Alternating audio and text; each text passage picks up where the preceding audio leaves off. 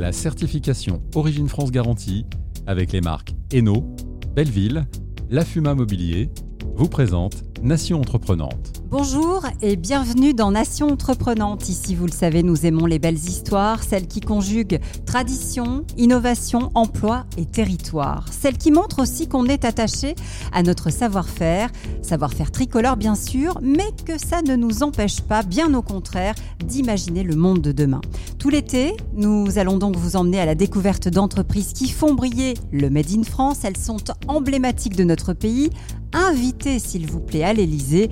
Ensemble, je vous propose de raconter leur histoire et leur avenir. Je suis Raphaël Duchemin.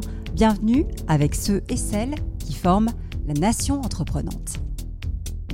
Elle a vu très tôt le potentiel des entreprises françaises. Quand personne n'y croyait, elle s'est battue pour faire exister le salon du Made in France. Notre experte aujourd'hui, c'est Fabienne Delahaye. Bonjour Fabienne. Bonjour. On est ravis de vous avoir avec nous.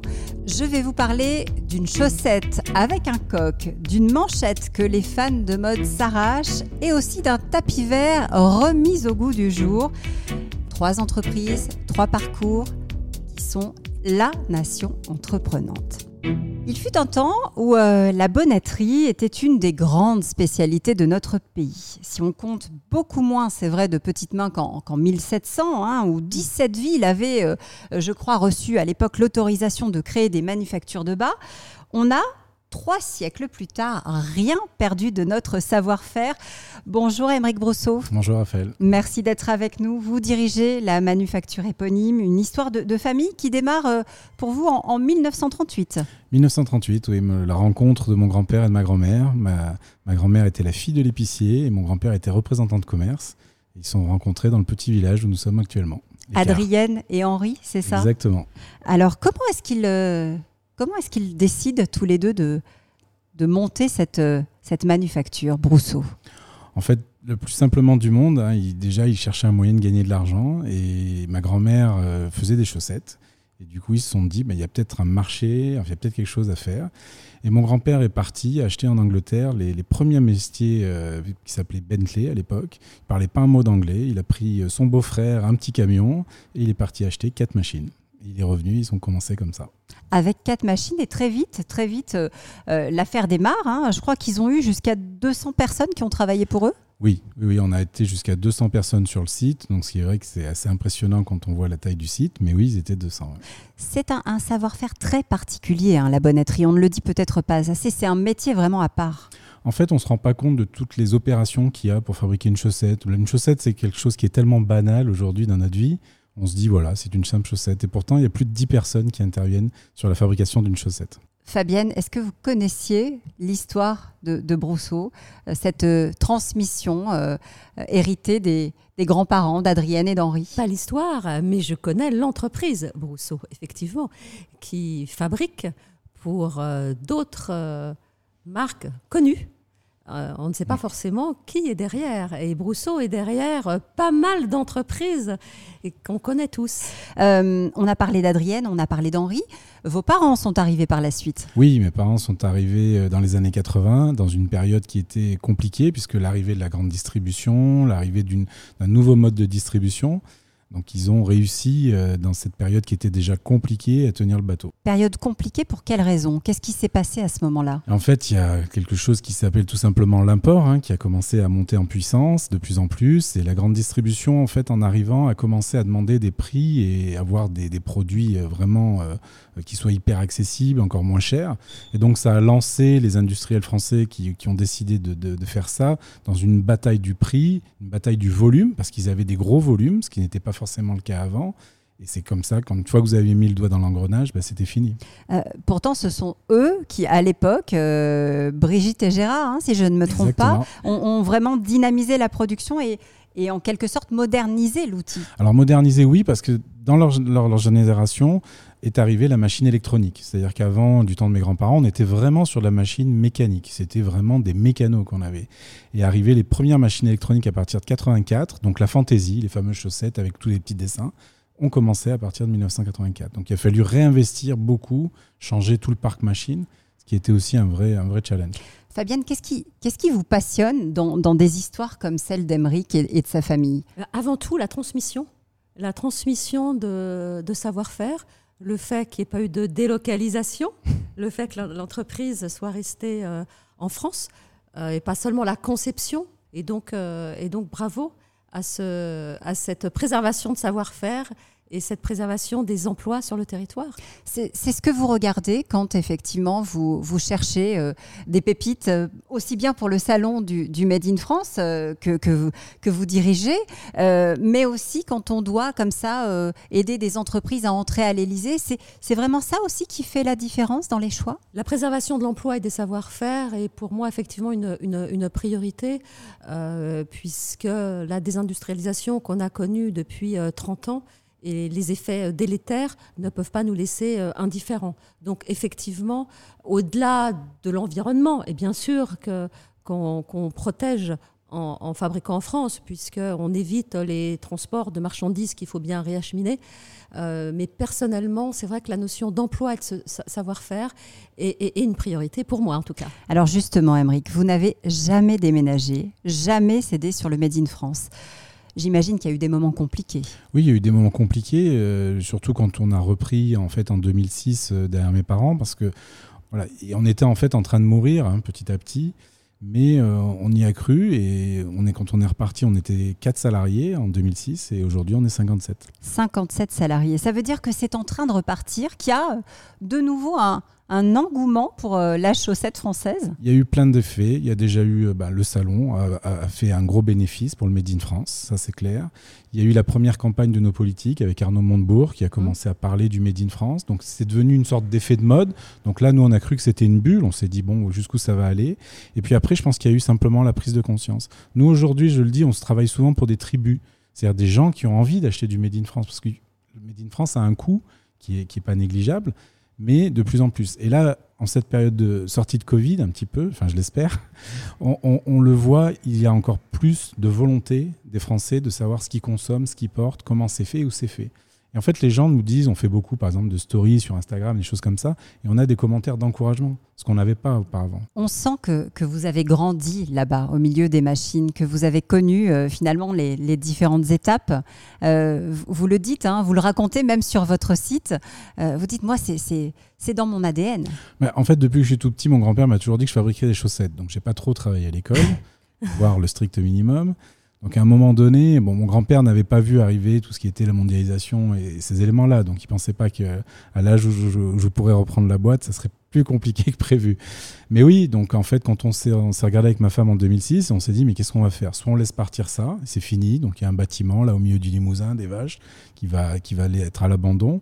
Ou est-ce qu'on essaye de reprendre On y croit. Et voilà. Il y avait le côté Made in France, il y avait les salariés, il y avait tout ça. Et on s'est dit, bah, pourquoi pas Comment on se, comment on se distingue aujourd'hui? Parce que vous avez, et Fabienne euh, l'a pointé du doigt tout à l'heure, euh, vous travaillez en, en marque blanche, hein, euh, c'est-à-dire que vous êtes derrière d'autres marques. On ne sait pas beaucoup, que, ouais. qu'on porte du brousseau, mais, mais pourtant ça sort de votre usine. Mm. Euh, on vient vous voir, on, on vous démarche pour votre savoir-faire?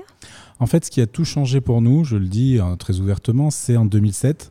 Euh, quand on a eu euh, Archiduchesse qui est venu nous voir, enfin Patrice Cassard à l'époque, euh, qui voulait euh, vendre des chaussettes sur Internet.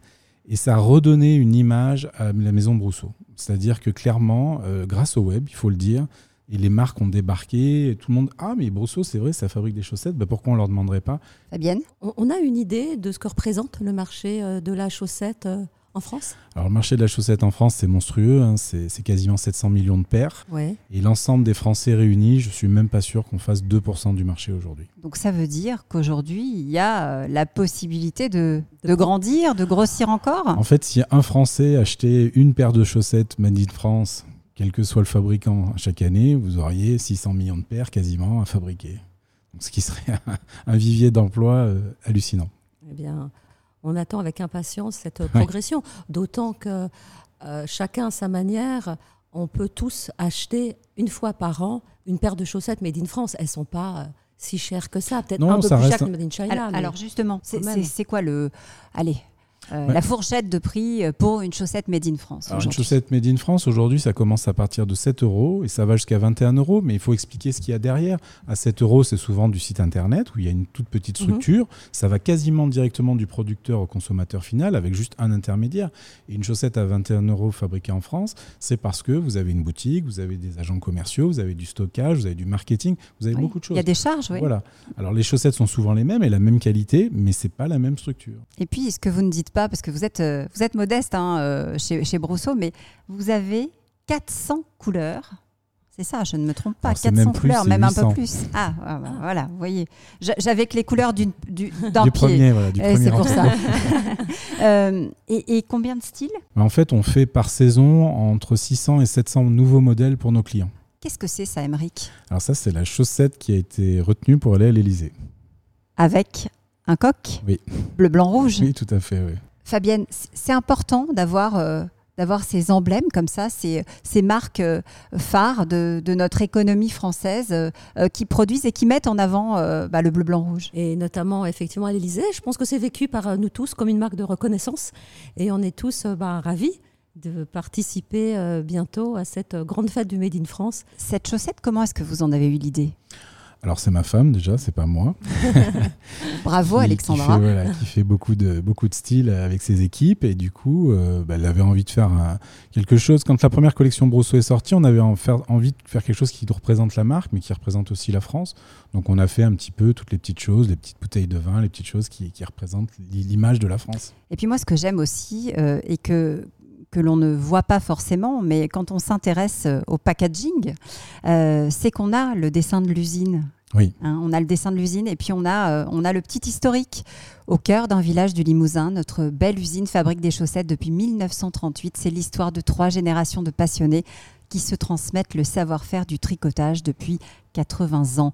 Euh, on, finalement, quand on achète une, une paire de chaussettes, on participe à, à faire vivre, à, à continuer à faire vivre ce patrimoine. Oui, c'est 57 familles euh, qui aujourd'hui sont en plein milieu de la campagne. On parle beaucoup des villes, mais aujourd'hui, euh, dans une campagne, on a une usine et on a 57 familles qui vivent grâce à la fabrication des chaussettes. Fabienne? Et en tout, vous fabriquez pour combien de marques différentes en plus de la vôtre? En tout Alors, on a plus de 150 clients différents, énorme. voilà, avec des très très belles marques, le slip français, Archiduchesse, Bonne Maison. Et en fait, des marques françaises qui plaisent énormément à l'étranger, il ne faut pas l'oublier. Voilà. Bonne Maison, c'est quasiment 80% d'export. Donc c'est vrai qu'on ne le voit pas beaucoup sur notre territoire, mais en Chine, partout dans le monde entier, vous avez des chaussettes fabriquées dans le Limousin. Peut-être qu'une marque chinoise voudra, viendra vers vous pour que vous fabriquiez en France une marque chinoise. Je pense que c'est peut-être la prochaine étape, oui, parce qu'ils se développent énormément, donc ils ont des, des marques qui se créent, et je pense qu'ils viendront chercher les savoir-faire. Merci beaucoup, beaucoup. d'avoir été avec nous pour nous parler de la chaussette avec le coq tricolore et de cette belle maison qui est la maison Brousseau. Merci. On quitte la Haute-Vienne, direction la région lilloise pour découvrir un spécialiste du billard. Il y a des maisons dont on pousse la porte en ayant l'impression de pénétrer dans un lieu magique. Eh bien, c'est le cas chez Toulet. Cette entreprise du patrimoine euh, vivant est née en 1857 et son savoir-faire est connu dans le monde entier. Bonjour Marc-Alain Deldal. Bonjour, enchanté. Merci d'être avec nous. Euh, vous présidez au destiné de cette maison spécialisée dans la fabrication de billards, mais pas seulement, on va en parler. Et on peut dire euh, que vous avez tout simplement révolutionné le, le style du billard. Pour tout le monde, un billard, c'est finalement euh, un meuble marron avec un, un tapis vert. Chez vous, j'ai envie de dire qu'il peut prendre mille et une allures. En effet, c'est vrai que si on demande à un enfant d'une dizaine d'années de nous dessiner un billard, ça va être un, un- un gros meuble marron tapis vert assez traditionnel. Et on s'est amusé à casser un peu les codes et à faire des choses beaucoup plus design. Ouais, il y a une histoire personnelle derrière tout ça, parce que vous êtes vous-même passionné de billard et vous aviez très envie d'avoir un billard chez vous. Et je crois que votre épouse n'était pas franchement d'accord. Elle vous a dit ça ne rentrera pas à la maison. Quand je me suis marié, euh, moi je, je joue au billard depuis que je suis gamin. C'était inimaginable de ne pas avoir de billard chez, chez moi. Et mon épouse, qui adore la décoration, me dit non mais là tu oublies tout de suite, on ne mettra jamais de billard en plein milieu du salon. Et donc on a retravaillé, on a retravaillé complètement les codes. Et c'est ce qui nous est en finalement arrivé aussi comme vraie problématique dans notre marché. Le marché du billard euh, s'est ralenti il y a une dizaine d'années, ou peut-être une quinzaine d'années, euh, parce que il faut imaginer que il y a une quinzaine d'années, on jouait au billard ou on jouait au baby-foot dans les cafés. Et du coup, finalement, ce sont les particuliers qui ont racheté, euh, qui, ont, qui ont commencé à acheter les, les billards et les baby-foot. Du coup, pour pouvoir les mettre en intérieur, il Mhm. fallait absolument que ça puisse rentrer dans le code de la décoration. Alors là, on a une fan de décoration. hein. Je vous prie de croire que Fabienne, elle s'y connaît. euh, euh, elle en connaît un rayon sur la décoration. Euh, vous imaginez, Fabienne, avoir un, un billard comme ça à la maison et, et l'intégrer, devoir l'intégrer Alors moi j'en à ai eu votre un. chez vous? J'en ai eu un. Alors moi il était assez traditionnel. Il se trouve qu'il bon, il rentrait bien chez moi, mais Ouais. c'était une question effectivement. J'en voulais pas à cause de la déco. Et mon ami de l'époque souhaitait un billard parce que il jouait effectivement dans les dans les dans les cafés. Enfin il adorait le billard, mais c'est vrai qu'il y a souvent euh, conflit entre euh, C'est tout ce meuble qui prend ça. une place folle. Et puis, euh, mais alors après, euh, est-ce qu'on change pas un petit peu le jeu et la règle du jeu en diminuant les dimensions du billard traditionnel? Euh, Il y a différentes tailles, euh, il y a différents modes de jeu, Mhm. euh, donc il faut pouvoir l'adapter au maximum. Mais par contre, le plus important, surtout, c'était de se dire, il faut impérativement, impérativement que ça puisse être esthétique. Alors esthétique, du coup, vous avez travaillé sur les, sur les modèles. Euh, Vous avez repris la maison Toulet en 2008, hein, c'est ça ouais, exactement. on a repris Euh, ouais. et, et donc, euh, on peut avoir une table qui va se transformer, une table assez moderne, qui Alors, va se transformer en billard. Ça va, se, re- ça va se transformer en table et puis ça, ça va surtout aller beaucoup plus loin. Euh, Ou le billard se transforme en l'idée, table, de oui. dire, en, en exagérant, en extrapolant, si vous voulez un billard rouge avec des pieds roses et puis marqué I love maman en Zaroski, ça va être spécial, mais évidemment, c'est faisable. Le- C'est le concept et le principe du Made in France. Tout est possible, tout est personnalisable euh, en nos limites. Fabienne. Mais vos, vos clients sont plutôt justement aujourd'hui euh, B2C, enfin, c'est-à-dire adressés euh, aux particuliers, ou euh, vous avez encore des clients dans les bars, les restaurants, Non, les ça va hôtels être que du B2C. C'est B2C. On a un petit peu de B2B, mais à 90% D'accord. c'est du B2C. Comment ça se passe Euh, on, est nombreux à faire du, du billard made in France aujourd'hui? Dans le monde entier, on est une cinquantaine de fabricants. En France, on doit être 7-8 fabricants.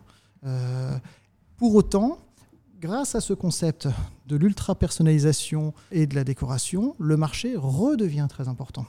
Donc finalement, euh, les fabricants euh, ont de plus en plus de demandes. euh, et on parlait tout à l'heure du Covid.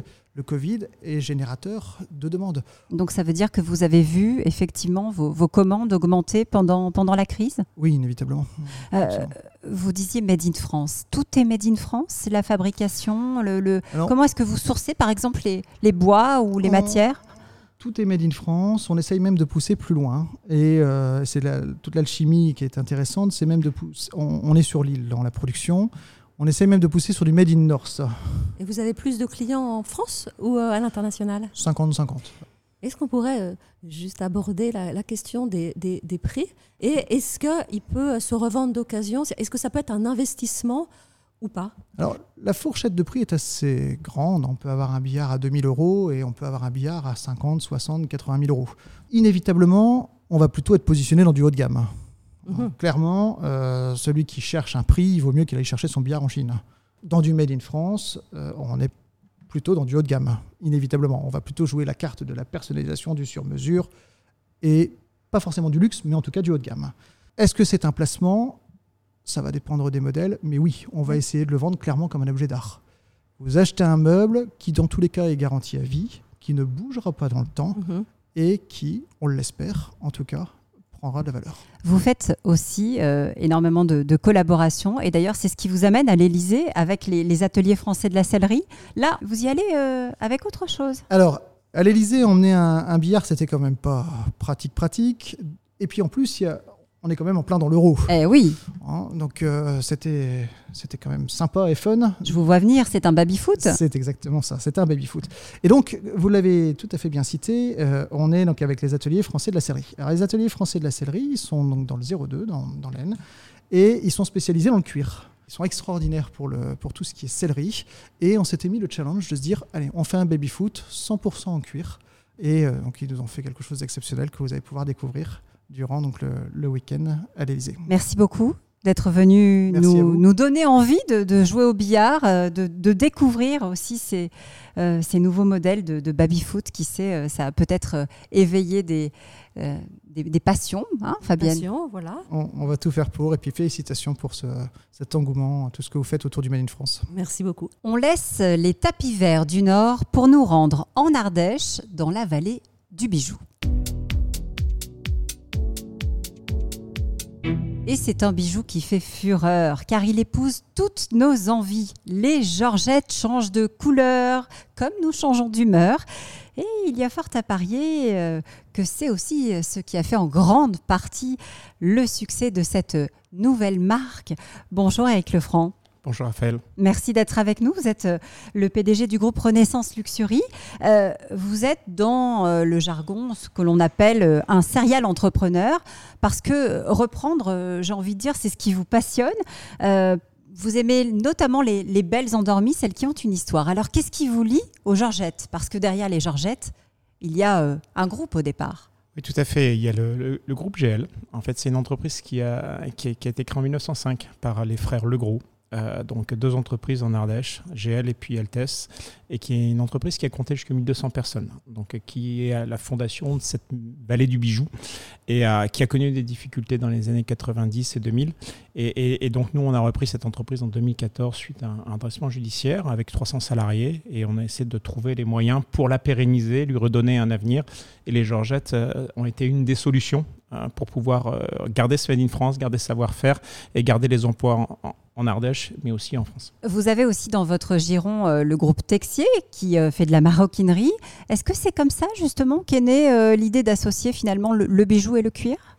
Non, en fait, les, les Georgettes étaient nées avant, pour être sincère avec vous, puisque le dossier était déjà dans les cartons, ça avait déjà été créé aux alentours des années 2014. Mais en fait, on, est, on, a, on est venu à croiser les Texiers par une des commerciales qu'on a embauchées chez Altes. Et comme c'était une marque que moi j'avais consommée, j'avais eu plein de sacs Texier, euh, ben, on a regardé, puisque l'entreprise était en difficulté, et on a en effet repris Texier. Alors, euh, par la suite, on a lié les Georgettes et Texier, puisqu'en fait, aujourd'hui, tous les cuirs des Georgettes sont faits dans les ateliers de Texier à Vitré. Hein, donc euh, les bijoux en Ardèche et puis les, cuirs chez Texier à Vitré. Alors, si j'ai bien compris, aujourd'hui, euh, Altesse n'est plus là, a été remplacé par une autre marque. Les Georgettes ont, totalement dépassé finalement la maison mère? La notoriété des Georgettes, en fait, au niveau des consommatrices, c'est plus connu. Mais la maison Altesse, c'est Maison 1905. C'est l'entreprise qui s'appelle Altesse. La marque principale, c'est les Georgettes. On a aussi lancé une nouvelle marque qui s'appelle Saunier, hein, qui est plus une marque de beaux bijoux durables, intemporels, dans l'air du temps. Et aussi, Altesse, c'est aussi un des grands fabricants en marque blanche pour certains des, des, des- des grandes marques ou enseignes de, de bijoux en France. Pourquoi est-ce que vous avez cette passion pour, euh, pour ces groupes français, pour ce Made in France, pour se produire en France Qu'est-ce qui fait que euh, vous allez chercher ces fameuses belles endormies pour, euh, pour leur redonner vie? Pour être sincère avec vous, moi j'aime bien en fait euh, reprendre et redonner vie à quelque chose qui est en difficulté. J'aime bien refaire le challenge de relancer en effet une belle entreprise ou une entreprise qui a été en difficulté et qui plus est quand elle a des savoir-faire. Parce qu'en fait, une entreprise comme euh, dans la vallée du bijou, c'est le deuxième employeur de la vallée de l'Erieux. Et c'est une entreprise qui fait vivre cette vallée, qui apporte les richesses dans cette vallée.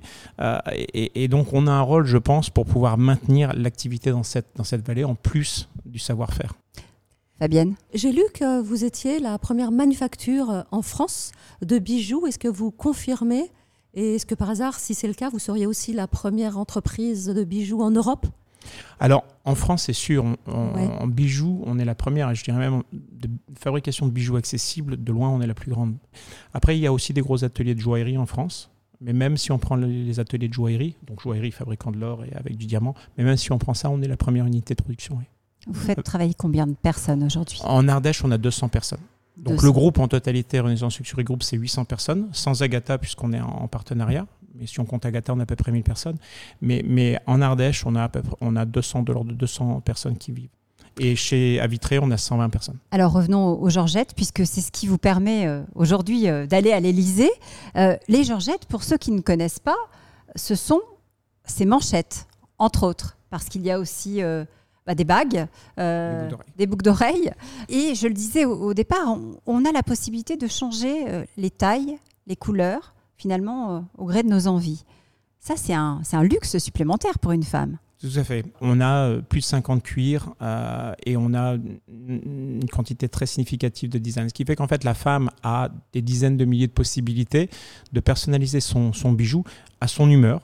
Hein, si elle va en soirée, si elle va travailler, si elle va en un week-end casual avec les amis, et aussi euh, ben, à sa tenue vestimentaire, à son sac, à sa, robe, en effet.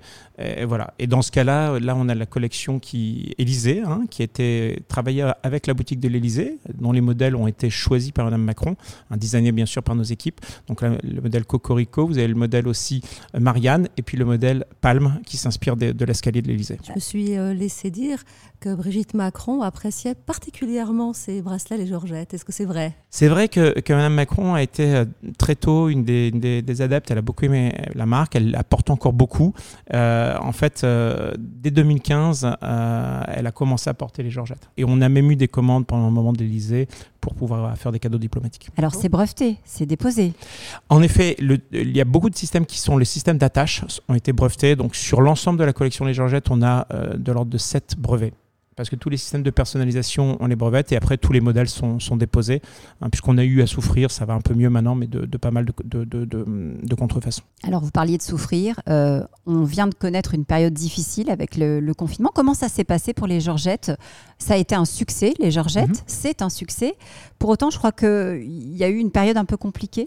Écoutez, les Georgettes, on a eu un, un très très gros succès. Aujourd'hui, la, la, la marque est en train de se poser. Mais euh, là, bon, bien entendu, avec le Covid, euh, l'intégralité des réseaux de distribution français a été fermée. Euh, on est quand même sur des produits qui sont des produits de, je dirais, d'achat impulsif. Donc, bien entendu, quand, quand les fermes, magasins sont fermés, ben, on a eu un, un, recul quand même des chiffres d'affaires assez significatif. Vous étiez en très très forte progression hein, au niveau du chiffre d'affaires. Tout à fait. On a eu, bah, des années qui sont très très fortes. Bon, là, la, difficulté, c'est que sur l'export, on a dû un peu raccourcir, les, enfin, ou réduire un petit peu la, la démarche, puisque bien entendu, avec le Covid, bah, ça a été très très très compliqué de poursuivre la démarche export. Bon, maintenant, j'espère que le Covid, euh, ça serait du passé et, et qu'à partir de ce moment-là, on pourra repartir de l'avant. Vous allez continuer à développer, euh, Éric Lefranc. Qu'est-ce que vous faites pour garder justement votre, votre place de, de leader du marché? Parce que je, je crois que les Georgettes aujourd'hui sont leaders sur le marché.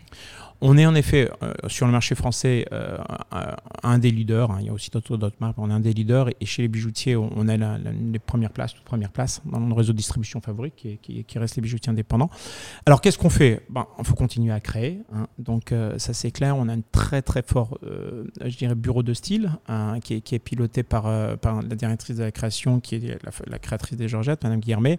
On a aussi au niveau industriel beaucoup investi dans notre usine. On se fait d'ailleurs aider dans le cadre du plan de relance hein, euh, pour pouvoir investir. On a aujourd'hui une technologie euh, de plaquage qu'on brevette euh, qui nous permet d'avoir une qualité qui sera supérieure. Donc mmh. voilà. On a aussi beaucoup investi dans, dans, dans de l'industrialisation hein, parce que pour pouvoir fabriquer ce type de produit en France, être compétitif, parce que nous on vend des produits entre 50 et 100 euros, il faut qu'on réussisse à avoir des coûts de revient qui soient compétitif par rapport à, à, à, des, à, des, fabrications asiatiques, hein, puisque toutes nos concurrences sont des concurrences qui viennent d'Asie.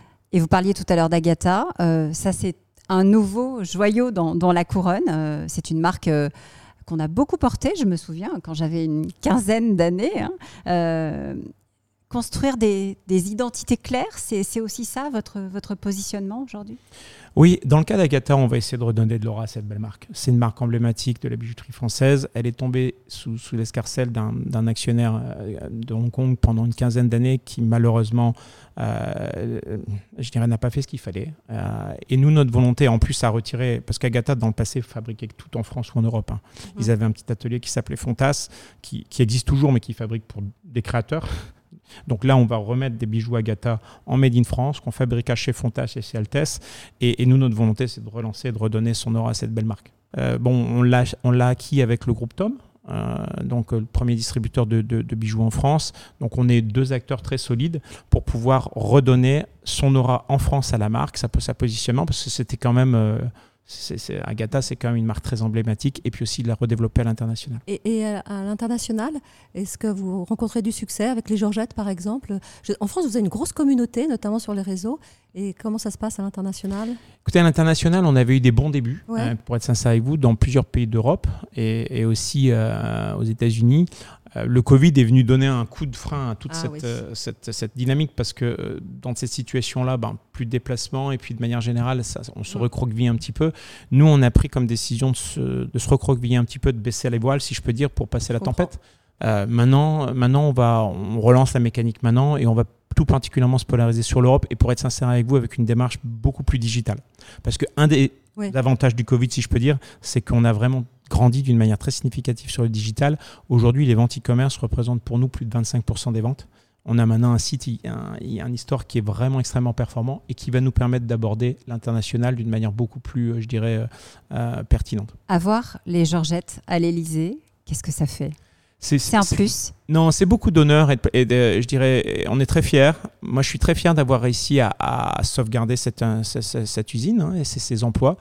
Euh, et il faut vraiment aller visiter parce qu'on est vraiment dans une vallée assez reclue. Et donc, euh, euh, on a une utilité, je pense, d'avoir préservé ce savoir-faire, préservé ces emplois dans cette région. On en est très fiers. Et, du, coup, d'être en effet euh, exposé à l'Elysée, bah, je pense que pour nous, pour moi, pour toute l'équipe de management et pour tous les salariés, c'est une grande fierté. Merci beaucoup, Éric Lefranc. Fabienne, je me tourne vers vous. Quand on voit des marques comme euh, on vient de, recevoir, que ce soit Toulet, que ce soit euh, euh, les Georgettes, que ce soit Brousseau, qu'est-ce qu'on se dit? On se dit, j'ai vu, moi, Fabienne Delahaye, en créant le salon du Made in France, tous ces joyaux, je les, ai aidés à, aujourd'hui creuser ce sillon, à, redorer finalement l'image du Made in France? Ce que je peux dire, c'est que je ne regrette pas du tout mon initiative d'avoir voulu promouvoir toutes ces entreprises euh, chaque, euh, chaque hiver, chaque mois de novembre, à Port de Versailles. Et euh, cette rencontre entre, des, entre des acheteurs, entre des fabricants, c'est un, grand rendez-vous, puisqu'on est passé de 12 000 visiteurs à 80 000 à- en 2019, puisque 2020 a été une année où nous avons été très frustrés de devoir annuler cette, cette édition. Mais euh, oui, je suis vraiment ravie d'avoir euh, voilà, d'avoir participé, Mhm. en tout cas, d'avoir euh, contribué à promouvoir ces entreprises. Et vous étiez dans le comité de sélection. Alors oui, c'est un, c'est un grand, grand honneur, effectivement, d'avoir pu participer à ce comité de, de sélection à l'Élysée. Je, je le vis vraiment comme une marque de reconnaissance du travail accompli. Merci beaucoup, Fabienne. Merci. Merci à tous d'avoir participé à cette nation entreprenante. On vous retrouve évidemment pour de nouvelles découvertes et de nouvelles aventures. Et si vous voulez vous aussi participer, vous le savez désormais, vous nous écrivez sur les réseaux sociaux et aussi à nation-entreprenante.fr. La certification Origine France Garantie avec les marques Eno, Belleville, La Fuma Mobilier vous ont présenté Nation Entreprenante.